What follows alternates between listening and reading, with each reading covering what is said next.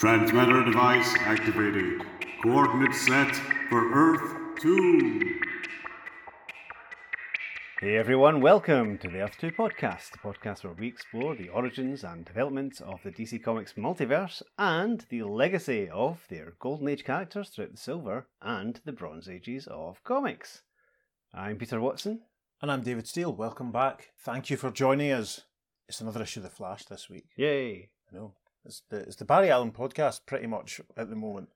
We make no apologies for this. There'll be a few more issues of The Flash along after this one. In many ways, the podcast is the story of Barry Allen. Yes, uh huh. So I'm glad in a way that we've kind of got so many Flash stories coming up because, you know, it's given spoilers what happens in Crisis on Infinite Earths that Mhm. any opportunity to feature Barry and reiterate his significance. The Silver Age starts with him basically, doesn't Yeah, it? uh-huh. He's the ultimate legacy hero in many ways. So it's, Yeah. It's good that we're doing so many of these stories. Today we are doing a story from issue 173 of The Flash, which is published on the 20th of July, 1967. And we record this today on the 19th of July. So that's quite nice. Oh gosh, yes, Yes, we we're almost only a day out of its anniversary. 54 years ago now, is that? Mhm. This was whiling its way, speeding its way to the, the newsstands of the world, Indeed. or something or nothing. It'll be there quick as a flash. Yeah, indeed. Mm. Now, cover to this issue is a belter, as we say in Scotland. An absolute cracker. Pete, say, do that thing that you do so well. I certainly shall, and tell you about the cover. It is a glorious dark black cover, which is great because the images really pop on it. You've got the Flash logo at the top in green with yellow highlights, which again makes it really pop. And we have got three images, and with each image there is a caption. The first image has Wally West Kid Flash, Barry Allen Flash, and Jay Garrick Flash running towards us. And beside that, there's a caption that says, Once there were three flashes. And then the next one, we have Wally and Jay running towards us, and the caption says, Then there were two. And finally, we have Jay running towards us on his own with a little Infantino and Anderson signature at the side, Mm-hmm. telling us that it's Carmine Infantino who drew it and Murphy Anderson who inked it. And the caption beside that said, Then there was one. And at the bottom, to cap it all off, there's just a single caption that says, Finally, there was none. Yes! Jay Garrick, the Golden Age Flash, is back very soon after his appearance in Flash issue 170, but unlike that time, of course, he's on the cover. Yay. I like how he's given the emphasis of being the only one left. Mm-hmm. Last man standing. Yep. Yeah, there's quite a significant moment in this comic, which we'll mention when we get to it. But um, I'm I'm quite fond of this cover. It's an absolute belter. Yeah, as really- I keep saying, it's it's really really iconic. It's really really straightforward. It's a brilliant simple idea. I just love that Jay's given the emphasis and that Wally's given the emphasis. You know, it's it's just cool. Yep. So then, shall we dive in? Yes. So, our opening splash panel, we have a little tiny caption box at the top that says Story by John Broome. We have a flash logo, our caption box tells us the art is by Carmine Infantino and Sid Greene. Sid Greene has been doing a lot of good work for us recently. And we have an opening splash panel. We see Kid Flash, Wally West, and the Flash Barry Allen on top of a geyser. Looks like a bit of a weird alien planet, or it could just be a desert sort of situation that's going on. And it looks as though they're being zapped by someone who's mostly off panel, apart from his orange hands, being zapped with a weird space ray gun. So, Top of all this, there's a caption box that says, Helpless on a titanic geyser as their incredible foe Golden Man appears, the Scarlet Speedster and his young protege Kid Flash are as vulnerable as ping pong balls dancing on a jet of water in a shooting gallery. But this tingling episode is merely a minor one in a major tale of explosive excitement, which also involves Jay Garrick, the Flash of yesteryear. Doomward Flight of the Flashes. And there's a bit of dialogue from the two flashes in this panel. Wally is exclaiming, We're running at super speed, but we can't get off this geyser. The water underfoot, moving, bouncing. And Barry Flash says, Golden Man's firing his paralytic rifle at us. Faster, Kid Flash, faster! Fantastic. So, I wonder when we'll catch up to that in the story. Let's find out. Over the page, and we've already got a page of advertisements, which is fascinating. Palisades Amusement Park, and a selection of 217 different stamps for 25 cents. Gosh. I know. And then we arrive at story page number two. And the first caption says, One day in the city. and straight away there's an asterisk to a little caption footnote box that says, Keystone City on Earth 2 in another dimension, a world parallel to Barry, Flash, Allen's, and similar in many ways. Interesting. Where Jay Garrick, the original Flash, lives with his wife, the former Joan Williams. And there's a nice panel here showing Jay and Joan relaxing. Looks like probably in the back garden, relaxing in the shade. It's very chill. Mm, silhouette almost. It's very nice. This is Carmine already firing on all cylinders. And Joan is saying, Jay, do you mean to say that your friend Barry Allen on Earth One still hasn't told his wife Iris that he's really the Flash? That's right, Joan. He hasn't. Well, I've been mulling it over. We've got to do something. No doubt Barry thinks he's protecting Iris by not telling her, but he's wrong. Above all, a wife wants to be trusted. You mean like I've trusted you? Exactly. I've known of your secret identity as the Flash of our world, and no harm has come to me. Someone ought to tell Barry that. Someone? Joan, are you hinting? Jay Garrick, for a long time I've wanted to pay a visit to Earth One. You've been there more than once. I think it's high time you took me. Uh, you, you mean now? Well, why not? N- no reason. In fact, this is as good a time as any, and it'll be a pleasure to see my friend Barry again. All right, Joan, hold tight to my hand. I'm going to vibrate us both at super speed. Jay extends his hand to Joan, and then the next panel shows them whirling and spinning. Joan says, Strangest feeling, a numbness. Another split instant, and we'll be through the dimensional barrier. So now we arrive at the top of story page three, and the caption for the first panel says, And when the super speed vibrations cease. and we see that Jay and Joan now just appear to be standing on a street corner. Joan is looking around and she says, Phew, where on earth one are we? Central City, where Barry and Iris live. Caption for the next panel. Shortly, at the abode of the young, newly married Barry Allens. And we see that Iris has opened the door to Jay and Joan. Jay's in the middle of explaining who they are. And we're friends of Barry from Keystone City, Mrs. Allen. We, uh, just came to town and dropped in to say hello. Iris replies, Oh, what a shame Barry isn't here, Mr. and Mrs. Garrick. You see, he and my nephew Wally, who's visiting us this weekend, went off to a movie tonight, leaving me here to finish some work I have to do. Yeah, Iris gestures and we can see her typewriter in the background. I'm a newspaper woman. Jay replies, So Barry told me. The next panel then, we arrive at the bottom of page three and someone makes an entrance. Iris says, He'll be sorry he missed you. Eh, eh, goodness, here's my nephew. Wally, what happened? Where is Uncle Barry? It's a very sad looking, sullen looking Wally West that replies, He had to go on a police case, Aunt Iris. We never did get to the movie. And Jay can be seen thinking, Wally, this is the youngster Barry told me about, his protege, who in secret is Kid Flash. But there's something the matter. His manner, the expression on his face. Caption for the next panel. As Flash of Earth 2 makes a quick decision. And we see in this panel Jay whispering to Joan. Jay says, Joan, listen. Engage Iris in conversation. I want to talk to Wally privately. All right, but what's the trouble? We'll explain later. Go ahead. The next panel we see at the top of page four is Joan engages Iris in conversation, saying, Iris, will you tell me all about your newspaper work? Of course, Joan. I'll be happy to. And in the background, you see Jay whispering to Wally. Wally, act as if nothing is happening. Walk out with me to the terrace. And then the caption for the next panel for this very momentous occasion says, Moments later, as the visitor reveals who he really is. and we see Wally and Jay out on the terrace. Wally is saying, You're Jay Garrick, the Flash of Earth 2?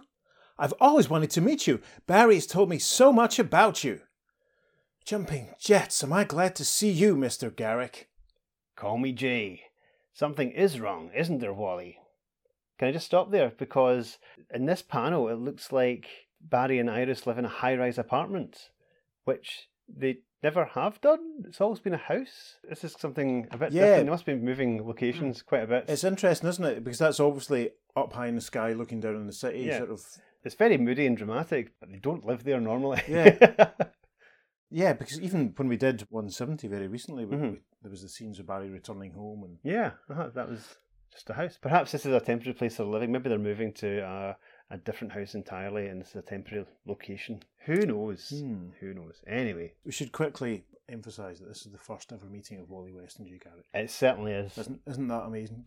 Given everything that Mark Waid did with the characters, you know, in, in the 90s Mm-hmm. when, when Jay was very much a, a mentor figure for Wally.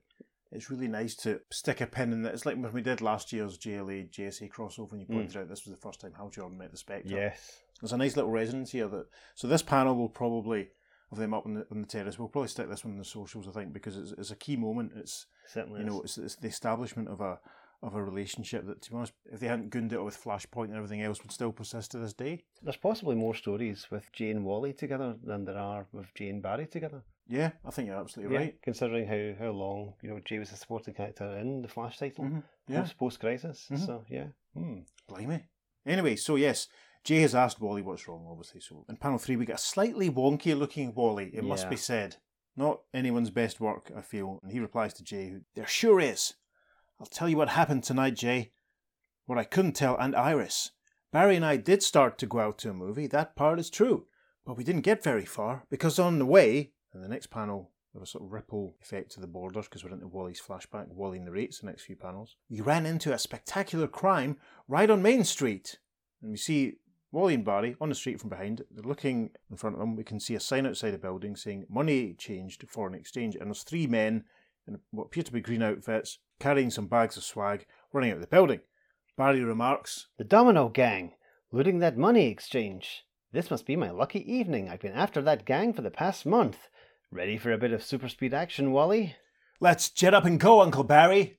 Wally narrates the next panel. Under cover of invisible super velocity, we ejected our uniforms from our rings, which instantly enlarged on contact with the air. A great panel of Wally and Barry doing so. We can see Barry's outfit stretching out, Wally's outfit stretching out. Classic, that never gets old. Nope. And Wally narrates the next panel. And an eye blink later, and we see Flash and Kid Flash running up from behind two members of the Domino Gang. One of the Domino Gang members exclaims, Flash! the other one exclaims, and Kid Flash! We turn the page now to page five. These guys, they look very familiar. Are they? Do they come back? Are they in, I've got a vague memory of seeing them somewhere. Or No, they're one off villains for this, but their costumes are very reminiscent of the Flash rogue at the top. of course, the mask designs, especially, isn't it? Mhm. And the shade of green. That's Yeah, fascinating. And of course, they're wearing the green tunics. They've, Mm. got, they've got kind of domino masks on, and they all have pictures of dominoes on their chests and actually on their backs as well. Yeah, but the the pictures on the back and front aren't aren't too clear. Interesting. I think these were po- possibly bought off the rack at Paul Gambi's tailors. Yes. These costumes, I think, yeah. Maybe ones at the top had rejected. They're not stripy enough for him, so that's fine. Maybe Gambi had ordered in a surfeit of the green material that Quite top possibly. used, and Weather Wizard didn't need That's anything new that week, no so no thought, more highlights in Mirror Masters. So yeah, all all done. Nope, that's it. Yeah. So we're at the top of page five now. Wally's narration continues. Our foes managed to pull guns, but before they could use them, and we see a great little splat sound effect as Wally observes what the Flash is doing. Wally thinks. With his hands moving at super speed, Flash can squeeze hard metal, compress it as if it were soft rubber. The next panel, Wally's thinking, and I can tear this gun in two, as easy as peeling a banana. And we see Wally just, yeah, more than two. He shreds the gun into pieces with a bit of super speed action. Mm-hmm. Wally's narration for the next panel. The dominoes backed up against a wall. They knew they were in bad trouble. And we see the domino gang all lined up. They've dropped their money and other ill gotten gains on the ground. They're all squaring up to face off to the two flashes who are zooming in towards them. One of the domino guys is saying, Stay against the wall. They won't be able to get behind us. Use your fists. We can knock 'em out. Wally's narration. Then, amid a flurry of fists, we see one of the domino gang with a brap managing to lay a punch on Barry Flash. The domino gang member says, Huh. A smack right on the kisser. and as he recoils, Barry thinks, Ugh, a lucky punch. He just swung wild and happened to connect. The next panel, Barry says, Don't count me out yet, Domino. With a zunch and a crunch and a crack, he gets stuck back into the Domino Gang member, and Barry thinks, Even as he landed, I pulled back at super speed and took the sting out of his blow. But he can't do the same for mine. Wally narrates the next panel. No, the crooks couldn't handle our super speed attack. You see Wally. Well, there's a bit of a helpful say what you see Carmine caption panel with a little Carmine hand pointing at what Wally's doing. Column of air breathed out by the junior wizard of Wiz, but at ultra velocity, hitting its target with the force of a solid object. Yes, it basically looks as though Wally's blowing a gust of air at this member of the Domino Gang who falls backwards. The Junior Wizard of Wiz. I like that. Yes. Wally's narration for the next panel then. Half of them were down, the other half wobbly, trying to run, when it happened. Barry is calling to Wally, At them. Don't let them get. "Ugh," and then he gets zapped by a burst of green energy which comes down from above. Wally cries, Flash! What is it? What's the matter? His narration for the next panel. Before I could move, even before I could think, there's a massive ZOW sound effect caption, huge burst of green energy. Wally falls back thinking, that terrible blast, knocking me to the ground, losing consciousness. What's what's happening to Flash? So we're back now on the terrace. This is actually another very interesting panel because we can see that they are very high up because we can see cars in the street down below them. Wally and Jay on the terrace at Barry and Iris's place, and Wally is saying, When I came to, the crooks were gone, and so was Flash. I saw him disappear, vanish into nothingness right in front of my eyes. And there's been no sign of him since. Incredible.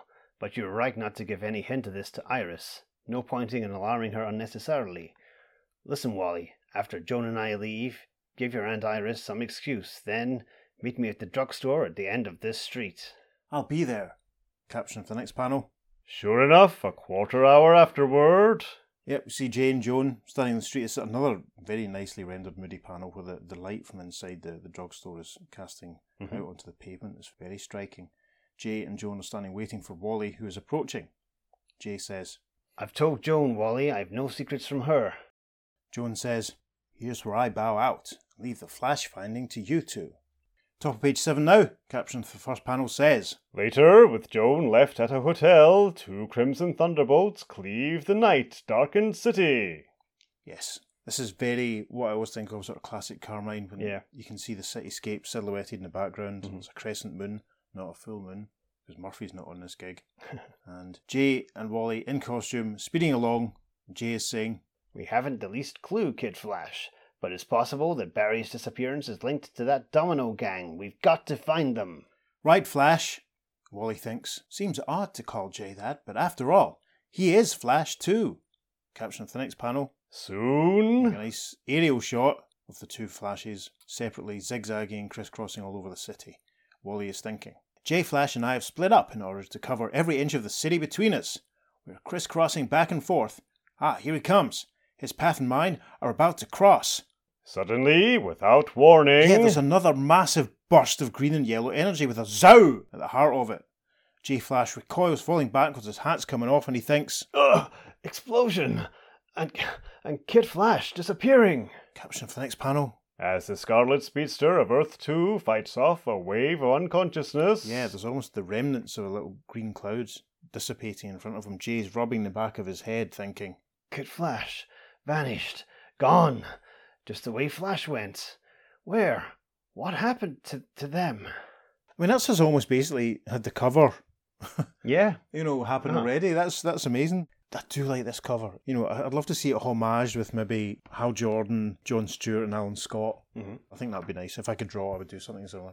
So yes, as Jay struggles to recover and figure out what's going on, we have a change of scenery, and the caption for our next panel says, At this moment, on a very distant world in the far off galaxy known as Andromeda. It's quite a leap, isn't it? Now, this is where we meet the big bad for this issue. We see Wally Flash, Wally Kid Flash, I should say, stretched out on a sort of gurney, and there's some weird disc like platforms all around, but standing over Wally.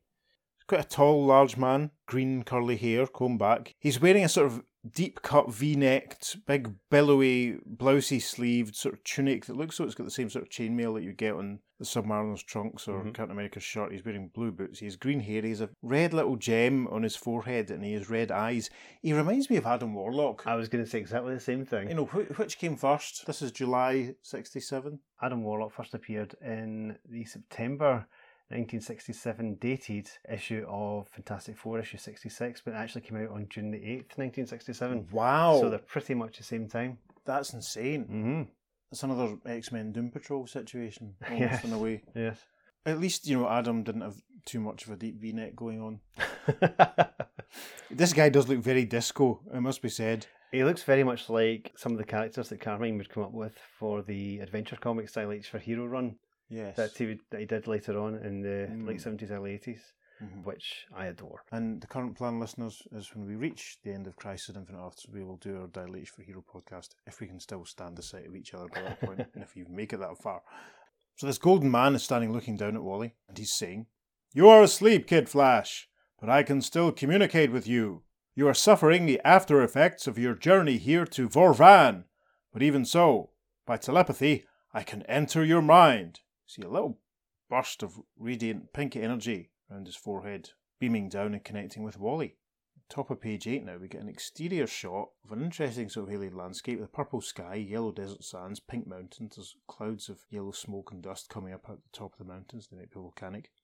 We also see the exterior of a sort of dome, what looks like a, an alien space city inside. It looks a bit like the alien space city that the MF Enterprises Captain Marvel first came from. It does. Yes. Interesting. Hmm. And we can hear Golden Man's voice from inside this dome city, and he's saying, When you awaken, you must be in full possession of all your faculties. Therefore, it is necessary for you to understand why and how you were brought here. To begin with, and we get a shift here, he narrates the next panel, half of his face in the side of the, the illustration. He continues, I am called Golden Man, from the colour of my skin. In all of Vorvan, there is none other like me.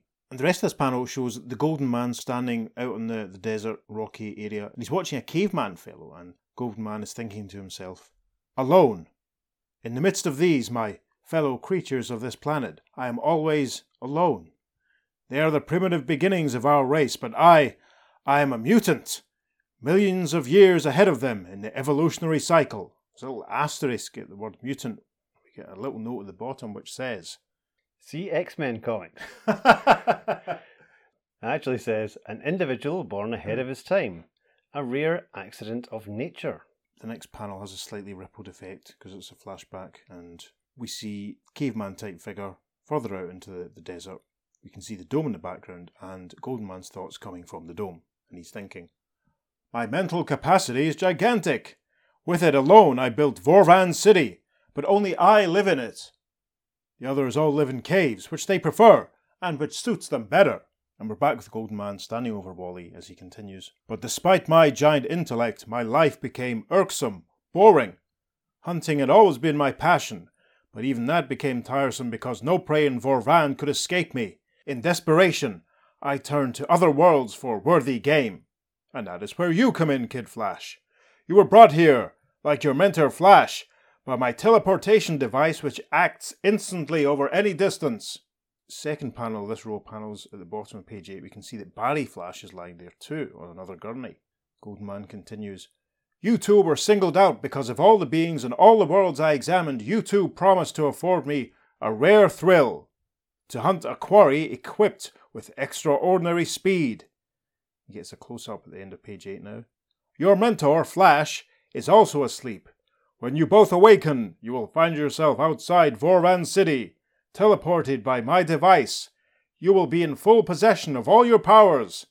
And at that moment, the hunt will begin. It feels a bit Star Trekky, doesn't it? Yeah, we'll go on to that later on. Hmm. So now, over the page to page 9. Golden Man is still standing with his hands on his hips, and he's declaring, The rules we will follow are simple. If you two can elude me for four tikans, that's T I K A N S, and there's another little asterisk and another little caption box at the bottom which says, A tikan is an Earth hour. If you two can elude me for four tikans, you will be returned safely to your planet. If you fail, you will be destroyed. And now, good luck, Earthlings, you'll need it! And little beams of pink energy burst from Golden Man's gem on his forehead and strike Wally and Barry. There is a click in the brains of the two flashes, and then. Yep, we're outside the city. We can see the Dome City in the background. Barry and Wally flashes are waking up. Barry says, Kid Flash, are you alright? Yes, I heard all the Golden Man communicated to us, Flash. He said he brought us here for thrills. I wonder if that's the real reason. They've started running off in the next panel. What are we going to do, Flash? I can't see why we have to play his deadly game. We have to. It may be our only way to get back to Earth. Come on. All we have to do is elude Golden Man for four hours. We'll start by putting miles of distance between us and Vorvan City at super speed. See them running along the alien landscape, little clouds of steam and smoke bursting out of the ground. Wally says, Seems too easy to get away with it. Caption name for the next panel says Swift as moonbeams, the two speedsters race across the awesome, forbidding terrain of Vorvan. And we see Flash and Kid Flash running across this alien landscape, bit of volcanic action in the foreground, clouds and dust and stuff all around them. Flash is saying, This must be what our Earth was like millions of years ago, while mountains were rising. Wally says, The ground itself is strange, shaky underfoot. Suddenly, A geyser of water burst up out of the ground, bearing both Flash and Kid Flash up into the air. Barry says, Trouble! And we're caught up in it, says Wally. We arrive at the top of page 10. The caption says, a huge force bursting out under the super speedy pair at fantastic velocity raises them high in the air. Yep, we're more or less at the splash panel now. Flash is saying, We've been shot upward on top of a great geyser. The water, bubbling, dancing underfoot. We can't make any headway. We're running in place, even at super speed. We've got to get back to the ground. We make a perfect target up here, like in a shooting gallery. And this panel 2 of page 10, we can see in the distance, well, Wally tells us, Flash! An aircraft heading this way! And then we're inside the aircraft and we see that it's being flown by Golden Man, who's pointing a gun at the two flashes. Golden Man says, Ha! Caught on my geyser! This hunt is practically over! You didn't last long. In a moment you'll be within range of my paralysis rifle. The Flash says, It's Golden Man. Pour it on, Kid Flash. Vibrate downward. It's our only chance. Caption for the next panel. As Flashy's inspired idea proves its worth in the nick of time. Yep. See, Flash and Kid Flash are powered down into the geyser. The spacecraft aircraft thing has zoomed past, and Flash is saying, He can't get a clear shot at us now on account of the rushing water. As soon as we hit ground level, Kid Flash, take off. Tremendous. Over the page now to page 11. We get a nice aerial shot of the two flashes zigzagging across the alien landscape with Golden Man's airship flying above them. The Flash is saying, We're moving so fast now he can't see us, much less shoot at us. And from inside the spaceship, Golden Man says, My compliments. You two are getting away this time, but it's a long way to the end of the deadline. You haven't won yet. Caption for the next panel. As red streaks spurt across Vorvan. Yep, it's another shot from above, the two flashes zooming across the surface of Vorvan. Wally is saying, At this speed, we're practically invisible. We'll keep going round and around this planet and won't slow down until the four hours are up. This ought to work, and yet. Caption for the next panel. Instantly, the heavens open up. Yep, Barry's dialogue tells us what's happening. Rain pouring down. It's a deluge. Never saw or felt rain like this before, says Wally as they speed through the rain. It's a very nice panel, very nice. Some weird stuff starts happening in the next panel, though, as we reach the bottom, page 11. The Flash says, It's forming crystals as it hits us. Yeah, it looks like they're being surrounded by green, well, green bubbles, it looks like, really, doesn't it? Yeah. All this stuff forming around them. The Kid Flash says, Crystals growing fast, all over us. Flash says in the next panel, They're sticking to us like glue. Can't shake them off. Weighing us down. Can't keep up our speed. Top of page 12 now. Caption of the first panel says, Like a great bird of prey, a now familiar air vehicle zooms at the harassed flashes. Yes, as Golden Man's ship bears down on them, he cries, My crystal rain has slowed you down, Earthlings. Now my paralysis rifle will stop you completely. Then from inside his burst of green crystals, the Flash says, Quick, Kid Flash, follow my lead. Head for that dense thicket fast as you can. Yes, 'cause behind them we can see a bit of vegetable growth. It looks like tall, thick grass. The caption then for the next panel. As the desperate duo crashes into the densely packed thorny bushes. Yeah, we see Flash and Kid Flash fighting their way through the foliage. Flash is saying, As I figured, the sharp twigs of these bushes are tearing off the crystals, ripping them loose. We can see them all being dislodged, and the Flash and Kid Flash are much clearer than they were a minute ago. Wally says, Quick thinking, Flash. We can move again. We see the two Flashes zooming off again, and as they go, the Flash is thinking, With the crystals off us, Kid Flash and I are moving so fast that we're outracing the paralyzing radiation from Golden Man's rifle. Yeah, because Golden Man's spaceship is in the same panel. He's attempting to zap them with his paralysis rifle, burst of golden energy, and Golden Man is thinking, They're escaping! Their speed is fantastic! I don't mind that a bit. The caption name for the next panel. In an instant, Flash and his protege are hundreds of miles away. It's another panel of them zooming across the alien landscape. The Flash is saying, We'll have to be on our guard every moment, remaining in the hunt, Kid Flash. Golden Man is tricky. He'll stop at nothing. He seems to have control over things on this planet. He's using all his powers to trap us. Over the page, top of page 13. Meanwhile, Golden Man has returned to his laboratory headquarters. We see Golden Man operating some, some equipment. He's back to us. It's nice to see there's a massive big deep V on the back of his outfit. Yeah. The the big sort of shoulder pads and the actually the way it's drawn there, it looks like there's scales on his legs as well. So maybe he's wearing leggings too. I don't know. Anyway, this has been the Golden Man Fashion Podcast. We'll see you next time. Yes. As he operates the machinery, Golden Man is thinking, The two flashes don't realize it, but this hunt I'm carrying out is just a ruse. Merely my way of getting them to run at their greatest velocity and with their highest vibration rates. They know nothing about this machine I've built to capture and store their super speed energy waves. When the voltage of that energy reaches the proper level, this machine will carry out my gigantic scheme. It's designed, when I throw this lever, to instantly catapult the primitive people of Vorvan through a million years of evolution, all the way in one leap to my level. We're outside the city for this panel. You can see a couple of the, the cavemen type Vorvan people sitting at a fire. Golden Man's thoughts continue. At a stroke, Vorvan will become a planet like Earth, only much more advanced. And I will become the leader of a super civilized world instead of this rude, crude one. And as a caption we return back inside the city, As the incredible Golden Man tests his machine's power output, we can see a needle on a dial wavering, Golden Man thinks. Not yet. I need more super speed energy, much more. To obtain it, I must impel my quarry to even greater efforts. But that won't be hard. Ha ha ha. Not hard at all. Caption name for the final panel on page 13. and soon after, in the path of the speeding Joe, suddenly. We get some terrific see what you see dialogue from Kid Flash and the Flash here as they're zooming along. It's a great rendering by Carmine, actually. I love that. It's The gorgeous. images, Yeah. yeah. it's beautiful. Kid Flash is saying, Ah, the crowd's melting under us. It's turned into a kind of quicksand, pulling us down. Flash says, Quick, Kid Flash! Open up! Give it all you've got! and we have a tiny caption that says, Continued on fifth page following. Opposite page is an advertisement for a classic Lois Lane 80 page giant. Lois is the mad woman of Metropolis, the ghost of Lois Lane, Lois Lane convict. Um, I think I owned that one at one point.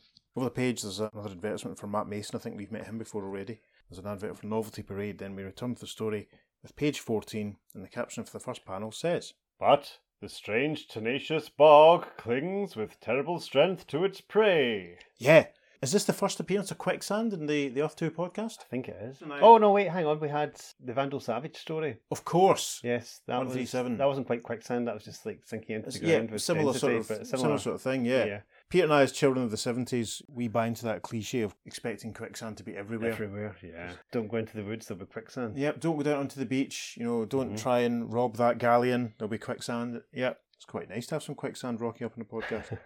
Barry's up to his well, it's over his waist. Wally seems to be a little further down. Indeed, Wally is saying, "Despite all our efforts, a tremendous force is sucking us down." We're close to solid ground, but as we advance toward it, we go deeper and deeper. I'm going under. Never mind me, Flash. Save yourself. Barry says, Hang on, Kid Flash. Only a couple of yards more. and he thinks. Got to help him. Caption for the next panel. With an outpouring of enormous effort, Flash reaches his younger colleague. Yep. Flash has grabbed Wally by the shoulders and is managing to pull him up out of the bog, which is good because he was almost under. Flash is thinking, He's passed out. Feels like a dead weight in my hands. and there's an uh-oh point here. The caption for the next panel. At that moment, Yep, looks though Golden Man is arriving again in his airship. You can see Flash struggling to remove Wally. Golden Man is thinking, Beautiful! I've got them in a spot where they're giving off super speed vibrations of the highest frequency. I'll let them struggle for a moment. No need to threaten them with my rifle. Final panel of page 14. Barry has managed to get Wally at the quicksand and is hurling him away. Barry thinks, Got him to hard ground. He's safe, but the recoil from my efforts pushing me under. No. We arrive at the top of page 15. thinking only of his protege, the gallant man of speed, endangered his own life. Oh my goodness, this is dark. We see that basically Barry has gone under. We just see his hand poking out from the quicksand. We can see Wally in the background lying on the rocks. Golden Man zooming over, is thinking, Great Andromeda! Flash has sunk beneath the surface. I didn't want this to happen. Not before I have a sufficient accumulation of super speed radiation. I must rescue him. He's firing off some beams of energy from his ship in the next panel, and he thinks, Can't locate him! I've sent down a score of energy beams probed in all directions. He must have been gone too deep, beyond my range of power. Flash is gone! Finished! Next panel, you can see that Golden Man has picked Wally up, draped him over the back of his airship, and flying off, and he's thinking, Flash performed a heroic fight saving his protege. Almost. He won my sympathy. But I've no time for such thoughts. I'll take Kid Flash back to Vorvan City. I may still need him for extra power. A slow dissolve then, and a caption that says, Later. Golden Man is assessing his machinery, and he's thinking, Power level not yet high enough. What am I to do now? Kid Flash by himself can't possibly give me the necessary volume of energy. I need at least two super speed energy sources. Wait a moment. I just recalled something. He looks very thoughtful in the next panel, stroking his chin, continues to think. At the time I plucked Kid Flash from Earth, I spied through my super telescope another figure moving near at ultra velocity. It looked like another Flash, though it was my belief there was only one adult Flash on Earth. In any case, whoever he is, this second Flash is about to follow in the cosmic footsteps of his two predecessors. I need him here on Vorvan to carry out the super evolution of my planet. And we see Golden Man grabbing hold of a handle, looking into something that looks like a sight. He's obviously got his eyes on Jay Garrick, hasn't he? Because we Mhm. arrive at the top of page 16 and the caption of the first panel says, Meanwhile, as the Scarlet Speedster of Earth 2 seeks his missing friends. Another gorgeously rendered panel of Jay speeding about. He's a complete blur. There's just the hints of the yellows and the reds and the blues, the reds of his boots, the silver of his helmet. Stunning. And he's speeding through another gorgeously rendered Carmine City. And Jay is thinking, No clue or trace of their whereabouts or of the mysterious force that seized them. Maybe if I slow down a bit, make it easy for that force to find me, it'll seize me too. Whatever the danger, I must risk it. and sure enough, the caption for the final panel of this chapter says, Then, with blinding, overpowering impact, and there's a massive crong sound effect, burst of green energy and yellow energy as Jay Flash gets struck, and he's thinking, Earth disappearing around me, a force like a thousand lightning bolts picking me up. This is it. First Flash, then Kid Flash, now me. Fantastic. Tiny caption says, story continues on the second page following. This page is rounded out with an Ice Caps Hobby Hints cartoon, which is cool. Over the page, we pass the letters page for this issue. Oh, they're talking about the See Nothing spells of Abra Kadabra. Fancy that. Deja vu. Top of page 17, the caption for the first panel says, on Vorvan, almost simultaneously, Jay Garrick has arrived. Golden Man thinks, huh, this Flash endured the teleportation without losing consciousness. Yeah, it looks like Jay's standing in front of him instead of lying down like Wally and Barry did. Jay's thinking, This must be the hidden foe behind the disappearance of Flash and Kid Flash. The next panel, we see Golden Man making a move for his paralysis rifle, and he's thinking, I must bring him under control. His arriving here wide awake came as a surprise. Jay starts to vibrate, thinking, Seizing up that weapon, only he's much too slow.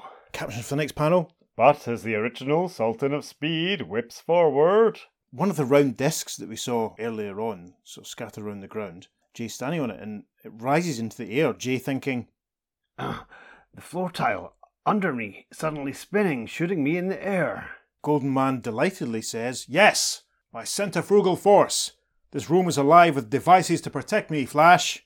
in midair, the embattled speedster vibrates himself to one side, barely in time. There's a bit of see what you see here. There's a worse sort of sound effect as Golden Man zaps the disc that Jay was on, but Jay's already off it, bouncing down to the floor, and he thinks, Managed to avoid his energy blast at me, dropping back now toward the floor and toward him. In the next panel, Jay's leaping up into the air at speed towards Golden Man, and he's thinking, I'll leap over the tile that spun me a moment ago. This time, nothing will keep me from reaching him. top of page 18, caption for the first panel. But as Jay Flash catapults himself forward abruptly, Yep, that plan gets stymied as a bit of say what you see thought bubble action from Jay as the disc collides with him. that tile shot upward from the floor. His hat's been dislodged and everything. Golden Man exclaims, Ha ha! My devices are mind triggered, Flash, and I can think as fast as you can move. Gosh. Caption for the next panel, slow dissolve. and when the master of Vorvan's latest victim comes to his senses, You see that Jay's now with Wally. There's a sort of device hanging down from the ceiling above them that appears to be radiating out a kind of like maybe a force field or some suppression energy above them. Jay's on his knees, waking up. Wally's standing over him. Jay says, Uh, Kid Flash, you all right? What? Where's Barry? I'll tell you everything I can, Jay. And it's a bit of a slow dissolve as Wally obviously has brought Jay up to speed, if you pardon the pun. and Wally concludes by saying, And after that nightmarish hunt, I learned through thoughts communicated to me by Golden Man that Barry Flash perished in the quicksand after saving me. Barry, I can't believe it. We've got to get out of here. Caption for the next panel. As all vibratory efforts fail to free the entrapped duo, That Jay's vibrating inside his little prison? Wally says, No use. Can't break through this strange radiation. Golden Man's there, hand on his hips as usual, and he observes, Of course you can't. My science is far advanced over yours by at least half a million years. But I must admit, I have never been able to recreate your super speed vibrations. Too bad we can't carry on the hunt. I rather enjoyed that, but I have no more time to waste. He's crossed to some equipment. There's the next panel. We can still see Wally and Jay trapped behind him. Golden Man continues. I am introducing an artificial cold of sub absolute zero into your radiation cell. The only way you will be able to stay alive is vibrating yourselves to your utmost at super speed. Hurry! You better begin now! Top of page 19, there's a burst of yellow lightning, almost like flames, going over the radiation prison. Wally and Jay both now moving at great speed, both vibrating on the spot, it looks like. Golden Man says, That's it, Earthlings! Into your super speed dance against death! The needle is climbing up! Soon my machine will be ready to transform the creatures of Vorvan! Uh oh, caption for the next panel. as the deadly cold springs through the radiation cell, Yep, cracking shot of Jay and Wally vibrating at super speed. Jay's thinking, We may be aiding Golden Man, but we can't help ourselves. And Wally thinks, Oh, this cold, increasing in intensity. We've got to vibrate faster and faster to combat it. Jay says out loud in the next panel. At this rate, we won't last long, Kid Flash. Our own vibrations carried to such an extreme will kill us. Yet, we can't stop. I'm weakening, Jay Flash. Can't keep it up. Caption in for the next panel. But in the grim crisis, help is on the way to the embattled pair in the person of none other than Barry Flash. Yeah, we're outside the dome, and to be honest, the way this has been coloured, It's a bit of an error, isn't it? yeah, Yeah. this looks like it's Jay that's speeding towards the dome to the rescue. It must just be the you know the effects of the weird atmosphere on the alien planet. I suppose. Let's just say it is. I mean, there's quite a lot of red and yellow. There's a little bit of blue. I mean, the white bit at the top there maybe looks like it could be Jay's helmet, but Well- let's just We'll certainly post this panel on the Yeah, socials yeah. to that you see what we're talking about. yeah. Anyway, as he approaches the dome, Barry Flash is thinking, Without his knowing it, the telepathic thoughts of Golden Man coming to me at a distance have informed me of the desperate plight of Kid Flash and Jay Flash. "Well, that was handy." Caption for the next panel says, And micro moments later, Yep, Barry Flash vibrates presumably through the wall of the dome into the city. Golden Man cries, Great Andromeda! The other Flash, but but you're dead! And you're dead wrong, Golden Man. Caption for the next panel. at top speed, the human whirlwind destroys half of his foe's laboratory in a twinkling. At this panel, we can see Jay vibrating away under the, the radiation prison, and Barry just sort of zooming past. He's got a couple of bits of wiring in his hand. As he does so, Barry is thinking, I don't know which of these switches controls the radiation cell holding Kid Flash and Jay Flash, so just rip apart all of them until I hit the right one. From inside the radiation prison cell, Jay cries, Barry! Top of page 20 now. And Wally and Jay have been released. Barry's obviously pulled the right equipment. Fantastic. Wally says, He freed us. Jay says, How great to see you alive, Barry! We believed. Barry cuts them off though and says, I'm alive, all right, Jay, but if we're all going to stay that way, the three of us have to tarnish Golden Man's hide. and the three flashes zoom towards Golden Man, who has his hand on a lever and thinks, Three way flash attack against me. I'll have to exert every erg of my telekinetic power. Another asterisk and another caption tells us, Editor's note. The control of matter directly by mind is known as telekinesis. If you'd read an X Men comic, you'd have known this. this is an, had John Broome been reading the X Men for Possibly, ideas? I don't know. I wonder. Golden Man has activated his equipment, and three flashes are being zapped by a burst of orange and yellow energy. Flash is thinking. His mental force counteracting our super speed motion, Jay Flash is thinking. blowing us backwards. And Wally thinks as he recoils too. as if by a giant wind. I love that. It's almost like the thoughts passing between them. Yeah. You know, Mhm. are they, were they all thinking the same thing? That's that's that's, like it. that's yep. ace, isn't it? Yep, absolutely. That's really nice. Okay, so down to the bottom of page 20 then. The flashes appear to have regrouped. Jay says, His mind power acts only at short distance. We're out of its range now. Wally says, But how do we defeat him if we can't reach him? And Barry concludes, I have an idea. Listen. caption for the next panel. Then Right now, there's a lot going on here. In the bottom left hand of this final panel of page 20, we can see that Jay and Wally are vibrating. Barry is breaking away from them and zooming towards Golden Man. And as he does this, Barry is thinking, By vibrating at the same frequency Jay Flash and Kid Flash are, boosting my super speed power, their vibrations are reaching me, adding to my velocity as I go at Golden Man. terrific. Isn't uh, that. Oh, Oh. are we having a Logopolis moment here? Yeah. That's quite like Wally West's ability that he has. Yeah. yes, that Yes. whole being able to steal someone's, borrow someone's speed and. Yep, and transfer it. Uh-huh. Yeah, interesting.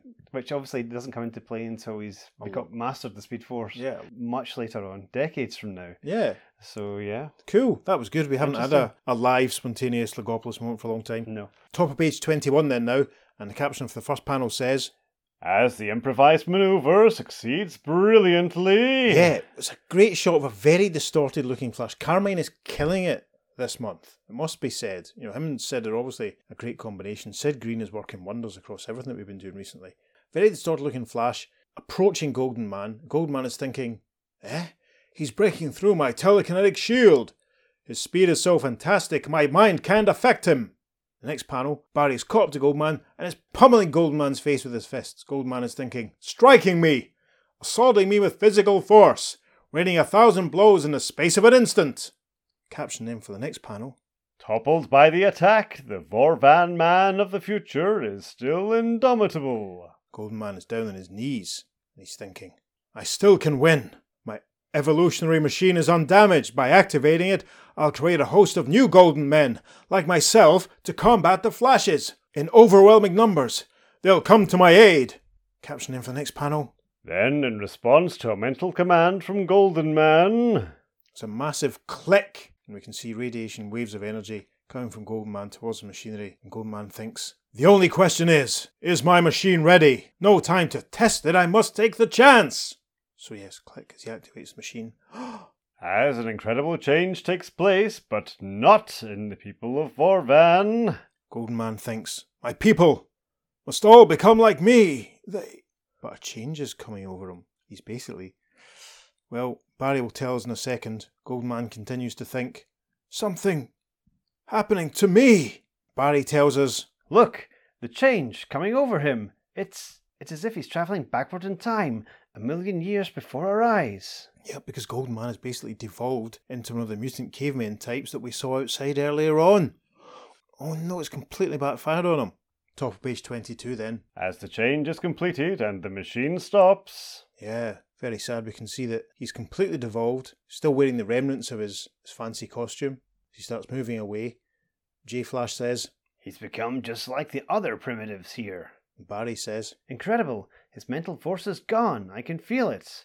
And Wally says, He's no menace to us now. We're outside the city for this next panel. We can see the former Golden Man making his way out into the landscape. Jay Flash says, He was out of place here, far ahead of the planet's evolution. and the other Flash replies, Now Vorvan can progress naturally towards civilization in eons of time. He tried to rush things, but his futuristic science boomeranged on himself. Gosh, it's quite poignant actually. Caption for the next panel. Later, before attempting their return to Earth, the three speedsters match notes and fill in gaps for each other. Barry Flash is saying to Jane Wally, And under the quicksand, since I found superspeed couldn't resist the downward pull, I decided to change my tactics and try to vibrate downward instead. This had a quick effect. In no time at all, I'd vibrated through the entire planet and come out on the other side. You know the rest. We're outside the city again for panel four. It's our final shot of the former Golden Man as he walks off into the landscape. And from inside the dome, Wally's voice says, You sure had us scared, Flash. We were afraid you were really done for. Jay says, I gave Golden Man a scare by landing here conscious. I figured out what happened. You know, as Flash, I always maintain an inner vibration which causes my facial features to blur a little, and that's why I don't have to wear a mask. When I'm the Flash, no one can recognize me as Jay Garrick, and it was that vibration which made me immune to the shock of teleportation. Caption then for the final panel on page 22. Finally, the last remaining problem is tackled. Yep, we see all three flashes working at super speed, and Jay says, We're finished. and he thinks, Working at super speed, we've managed to reverse the circuits on Golden Man's teleportation device. When it's turned on, it should return us to Earth. and we arrive then, top of page 23. The caption for the first panel says, And sure enough, only split moments after the machine has been activated. and we see all three flashes, and Wally says, Central City! Flash! We made it! Jay says, I bet the girls will be glad to see us. Barry says, Yes, but before we change to our civilian identities, Jay, I have an idea. Bit of a slow dissolve then. Caption for the next panel. A day later, after the Flash trio has banded together to capture the rampaging Domino Gang, a farewell. Yes, we see Jay and Joan smiling away at a beaming Iris, Barry, and Wally, and Jay says, Goodbye, Barry and Iris. Goodbye, Wally. and he thinks, Joan spoke to Barry privately, and he has promised to reveal his secret identity to Iris for their anniversary, which comes up next month. and there's a little star which says, And next issue, which we will indeed be covering on this very podcast, so stay tuned, folks. Indeed. Exciting. And so this story concludes. Final panel. Heading homeward too is young Wally West. And we see Wally on a train wearing his yellow bow tie. Bow ties are cool. And Wally is saying, Here's Blue Valley. And he's thinking, Phew, what would the kids in school say if I told them about the adventure I've just had with my friends, the two Flashes? One thing is sure, I won't ever forget our encounter with Golden Man. The end. Well then, So, what do you think of that one? I really liked it actually. The artwork's really interesting. This is late, later Carmine. He's Mm. heading into that later style uh, Mm. that he has. And some of the panels are amazing. Some of them are absolutely atrocious. Mm. It's it looks quite rushed. I know he was doing an awful lot this time. He was doing this. He was doing Batman. He was doing covers Yeah. because we obviously we had that Justice League cover the other episodes. Yeah, the artwork's very variable, but there Mm. is some great standout moments in it. Mhm. Uh, but other bits, as you said, that there's a close up of Wally that looks he looks like a monster in it. Yeah. Uh, yeah. Not very good at all. some pictures are just like totally in shadow. It's really interesting, but uh, it's definitely you can see his artwork change, which Yes. is which is fascinating and, evo- and evolve. It's fascinating. Well, yeah, evolution's the word for it, isn't it? Mm, I mean, yeah. um, I wonder how much Sid Greene was contributing to either maybe minimising the hmm the effect, you know, how much we were seeing of the actual the change or whatever. Or maybe he had to do a bit more finishing than, yeah, than usual I mean, there's so that's- you're right. I mean, there's some panels in there which I think rank up with some of his the best of his early showcase Barry stories. Mhm. You know, there are some beautiful, you know, cityscapes and stuff. Some Yeah. really, really moody stuff. Well, you know, the Wally panel that we found contentious is almost touched the Gil Kane's about it. yes, uh huh. You You know, almost up the nose, yeah, up the nose um, shots. Yes, that famous complaint about Gil Kane. So yeah, I mean, art was uneven, but you know, as I say, the, I thought the story was good. I mean, it would have been nice if Jay had been in it a little bit more. Mhm. If maybe it had been Jay and Wally that spent the time running through this through the landscape, yeah, because you know, it has felt like Jay hasn't turned up in the the last couple of JLA-JSA crossovers. Mhm. He was obviously in issue one seventy with Doctor Fate and Doctor McNider. First time we'd seen him in the Flash since Flash one five one. It's just obviously this is the issue where Jay gets to meet Wally and the three Flashes team up, which is good. But it just would have been nice to maybe have Jay in a little bit more. Yeah. But I did like it how ultimately, you know, Act Two sort of finished with Jay being brought there, and you Yeah. know, it definitely felt all right. Things are cooking up, Yeah, you know, heating up now. Yeah. know, The plot's fantastic. It's really good. Yes, it's very, very well structured. Really, a really, really satisfying read. I mean, I felt, you know, I think I said some aspects of the last JLA JSA team up we did, I felt were a bit kind of unremarkable. hmm But I really enjoyed this one, proper, good and solid. And as I say, I felt like the Golden Man's whole presence and motivation and way of going around things just felt really Star Trekky. Yeah. Well, here's the thing: Right. if Golden Man had been open with the flashes at the beginning, They might have helped him. yeah, exactly. Yes. They might have said, "Well, of course, we'll help. We'll help advance your civilization." Mm. That's that's a, you know an altruistic thing to do. Let's do this and help. yeah. Uh, instead of saying, "No, we shall play the most dangerous game," which yeah. is such a cliche as in itself. Uh-huh. But That's a really good point because if he'd said to him, you know, Flash, I need your help, I'm trying to do Mhm. this, they would have gone, okay.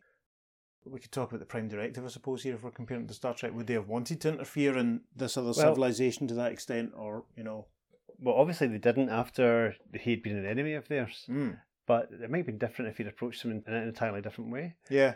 A couple of things I want to mention about Golden Man as well is I find it fascinating that he's the one who's the mutant, he's advanced, Mm. and just himself he's managed not only to build an entire city from nothing obviously you know has to like mine create equipment create tools in which to build things understand how everything works and do- oh okay he might have some telekinetic abilities as well but there's still the whole understanding construction understanding you know the mathematics of it all understanding engineering Yeah. there's all that uh, and then he builds the entire city just for himself Uh-huh.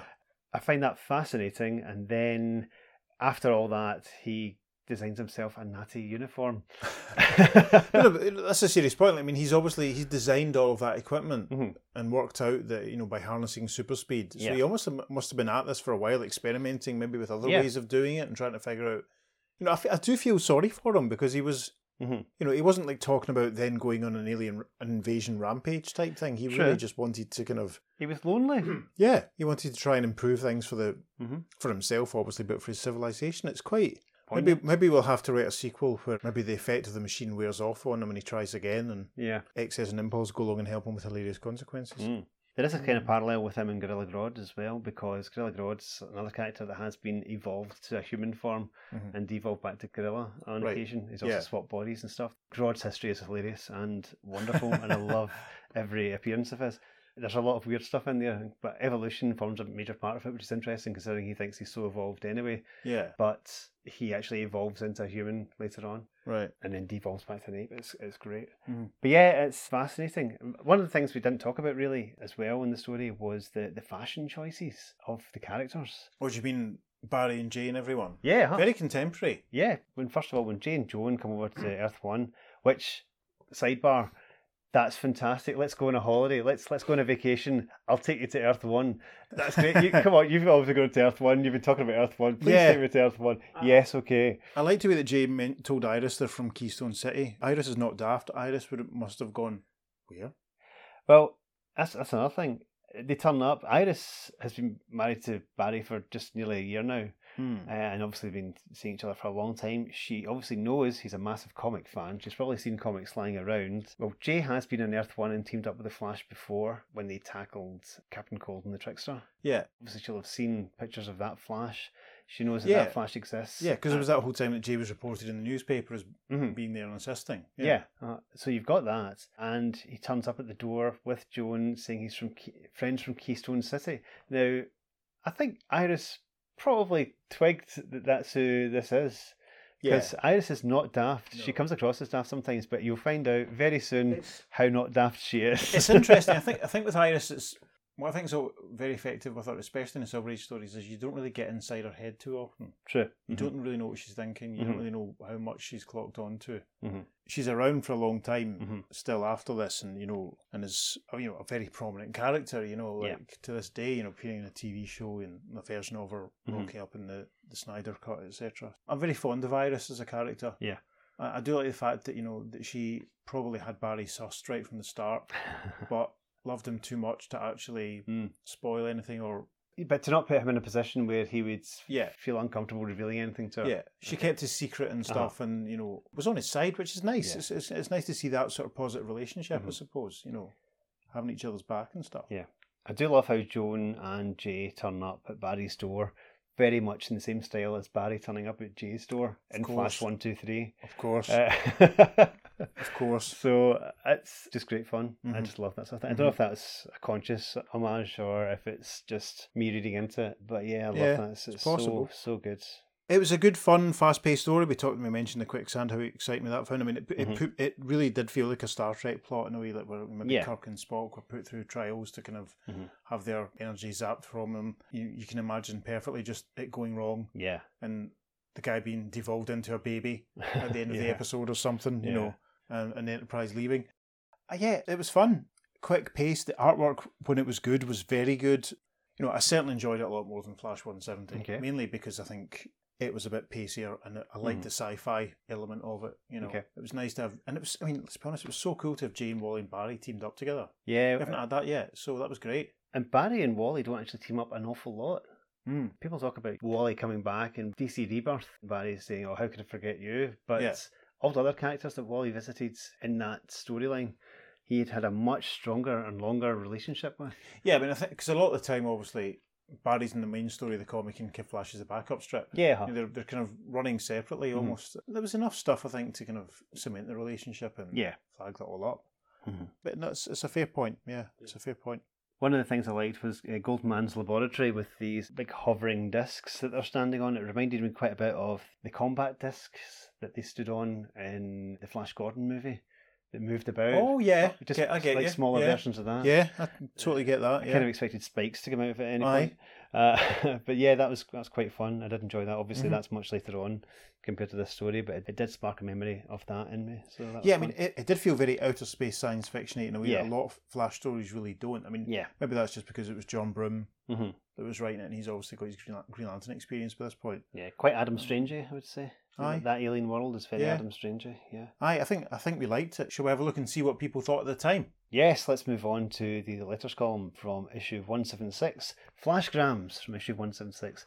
There's only two letters in this page, but they are very interesting letters. So I'll kick off with the first one. Mhm.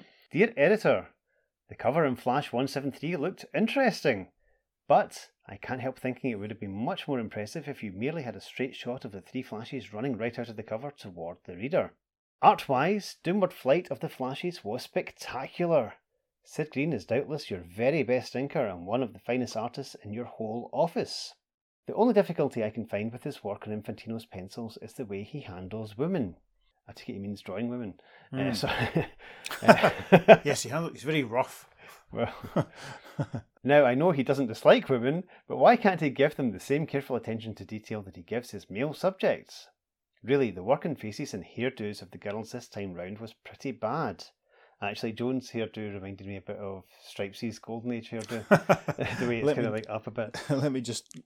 yes, yes. Very much like your um your custom Funko of stripes, which makes me laugh so much because you've recreated the hair so well. Yeah.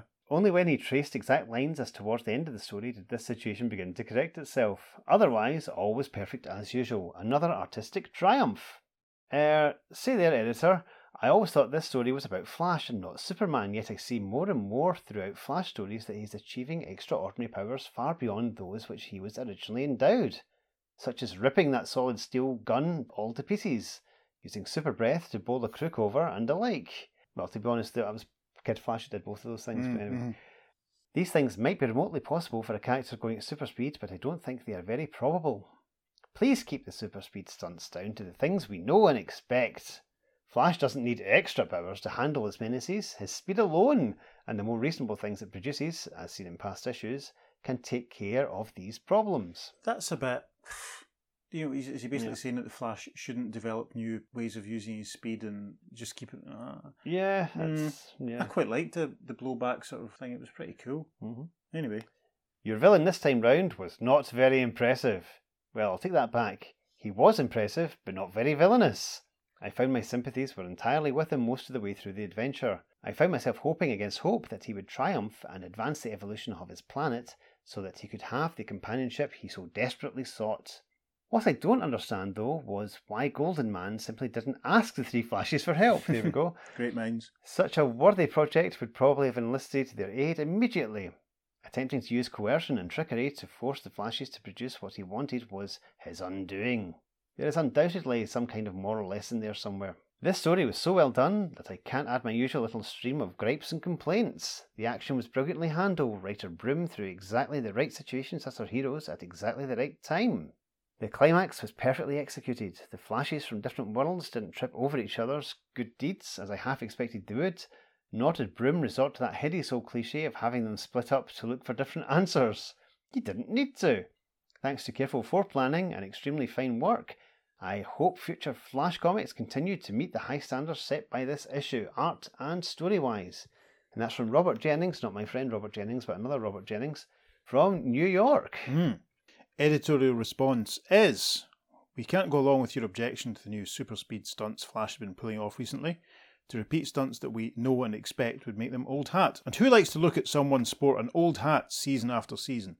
If the surprise stunts conceivably can be a byproduct to super speed, It's in.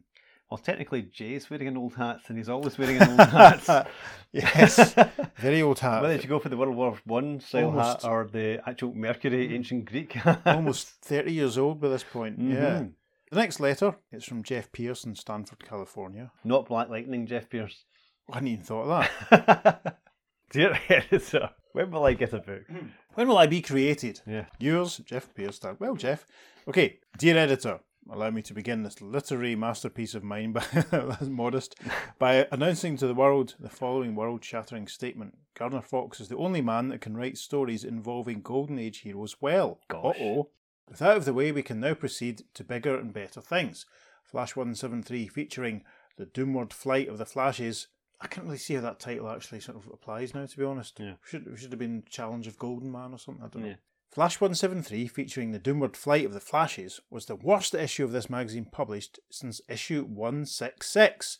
Not even Real Origin of the Flash could match this issue for sheer all round stupidity. Blimey! Well, Of course, 166 was the, the sole time Jay Garrick appeared in 1966. There. And I'm so glad we did that story. Anyway, I shall start unloading my bag of complaints where most readers start with the cover. All three of the speedsters were too heavily built, giving the impression of three running supermen. No, not at all. Why not let us have the old Flash back? The Flash I knew and loved, oh brother, was muscular, but in a nice sort of way. Hmm, he looked like a runner rather than the wrestler. Now let's look at the cover. Maybe it's just the angle they're running at. But I mean, Barry looks a bit more built, but Jane Wally looked fine. yeah, as I said, Carmine's art is changing and he does go into a chunkier style. Yeah, And he is drawing a lot of Batman at this moment. of course. The letter continues. The inside art wasn't much better than that on the cover. Gosh. In issues 168 through 171, Sid Greene was adding more of his own style to Carmine Infantino's work than he is now. The art in this issue looked too much like the stuff that results from Infantino inking his own pencils. The noses in every panel were too pointed, eyes were never shown in anything but a squint. One good note though, the backgrounds, machines, and positions were as good as always. Yes, I thought the positions were excellent, didn't you, Peter? Oh, absolutely. Yeah. Mm. I hope that Sid adds more of his style to the art in the future than he did this issue. Wow, that's weird because we generally we like the art. Mm. Okay. Now the story. Doomward Flight of the Flashes sounds very dramatic, so naturally I expected the story to be as dramatic as the title. Let me go on record as saying that there was not one dramatic word in the entire issue. Rubbish. What about the whole quicksand thing? Mm-hmm. What about Jay being. Oh, anyway. The closest thing to drama I could find was the sentence in the little editorial blurb at the bottom of page one, which reads, No subscriptions accepted without zip code. Oh dear. Wow! Rather than drama, I found a mismatch of old short story plots, fingers pointing at Kid Flash, exhaling at a criminal, and an orange skinned clown with feet like a duck and a red raindrop in the middle of his forehead. Perhaps he was attacked by a bottle of ketchup. I haven't the faintest idea.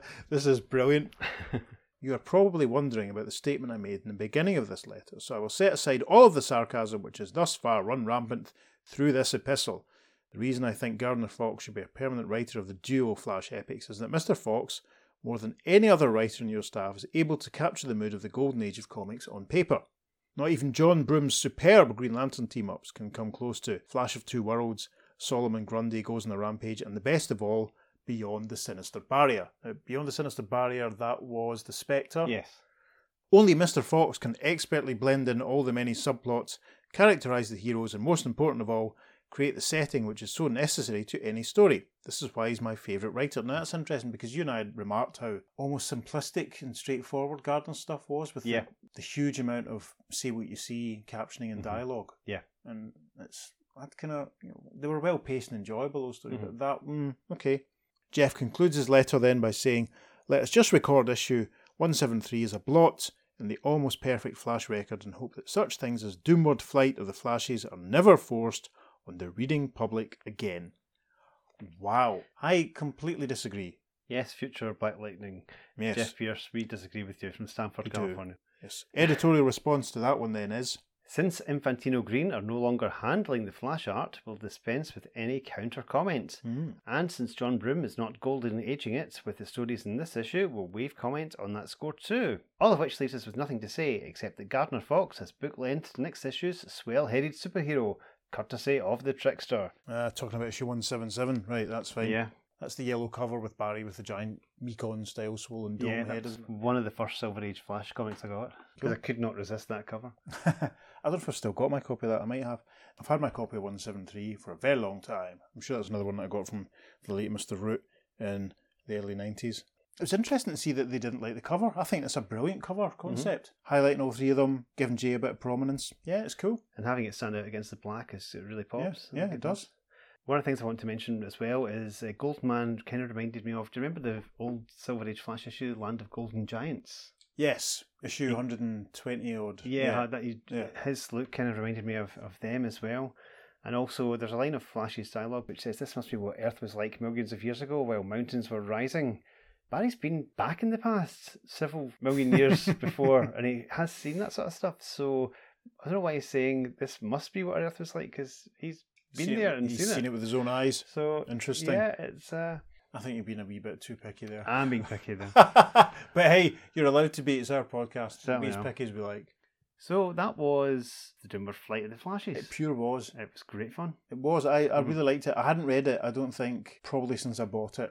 Mhm. I was very pleasantly surprised. that Mhm. It was, even in our preparation, I think I remember saying something to you that it was one that I can dismiss because I found it a bit tricky and a bit overcomplicated. But that was a pleasure to read and a pleasure to revisit. I really did enjoy Yeah. that one. Golden Man is certainly a unique villain, and uh, we're going to enjoy putting images of him up on our social media.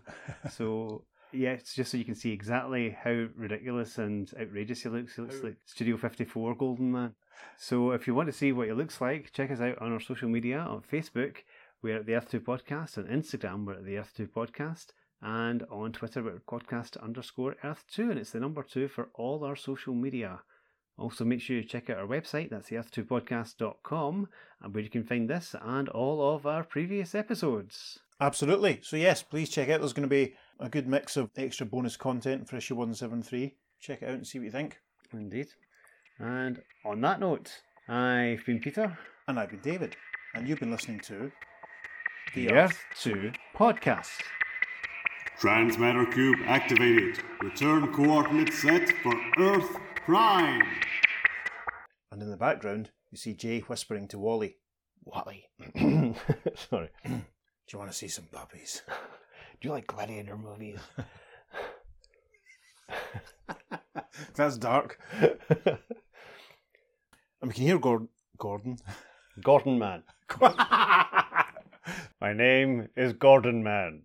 I am Gordon Man of the Legion of Superheroes. I have the power of all the Gordons, the strength of 100 Gordons. And we can hear Gordon.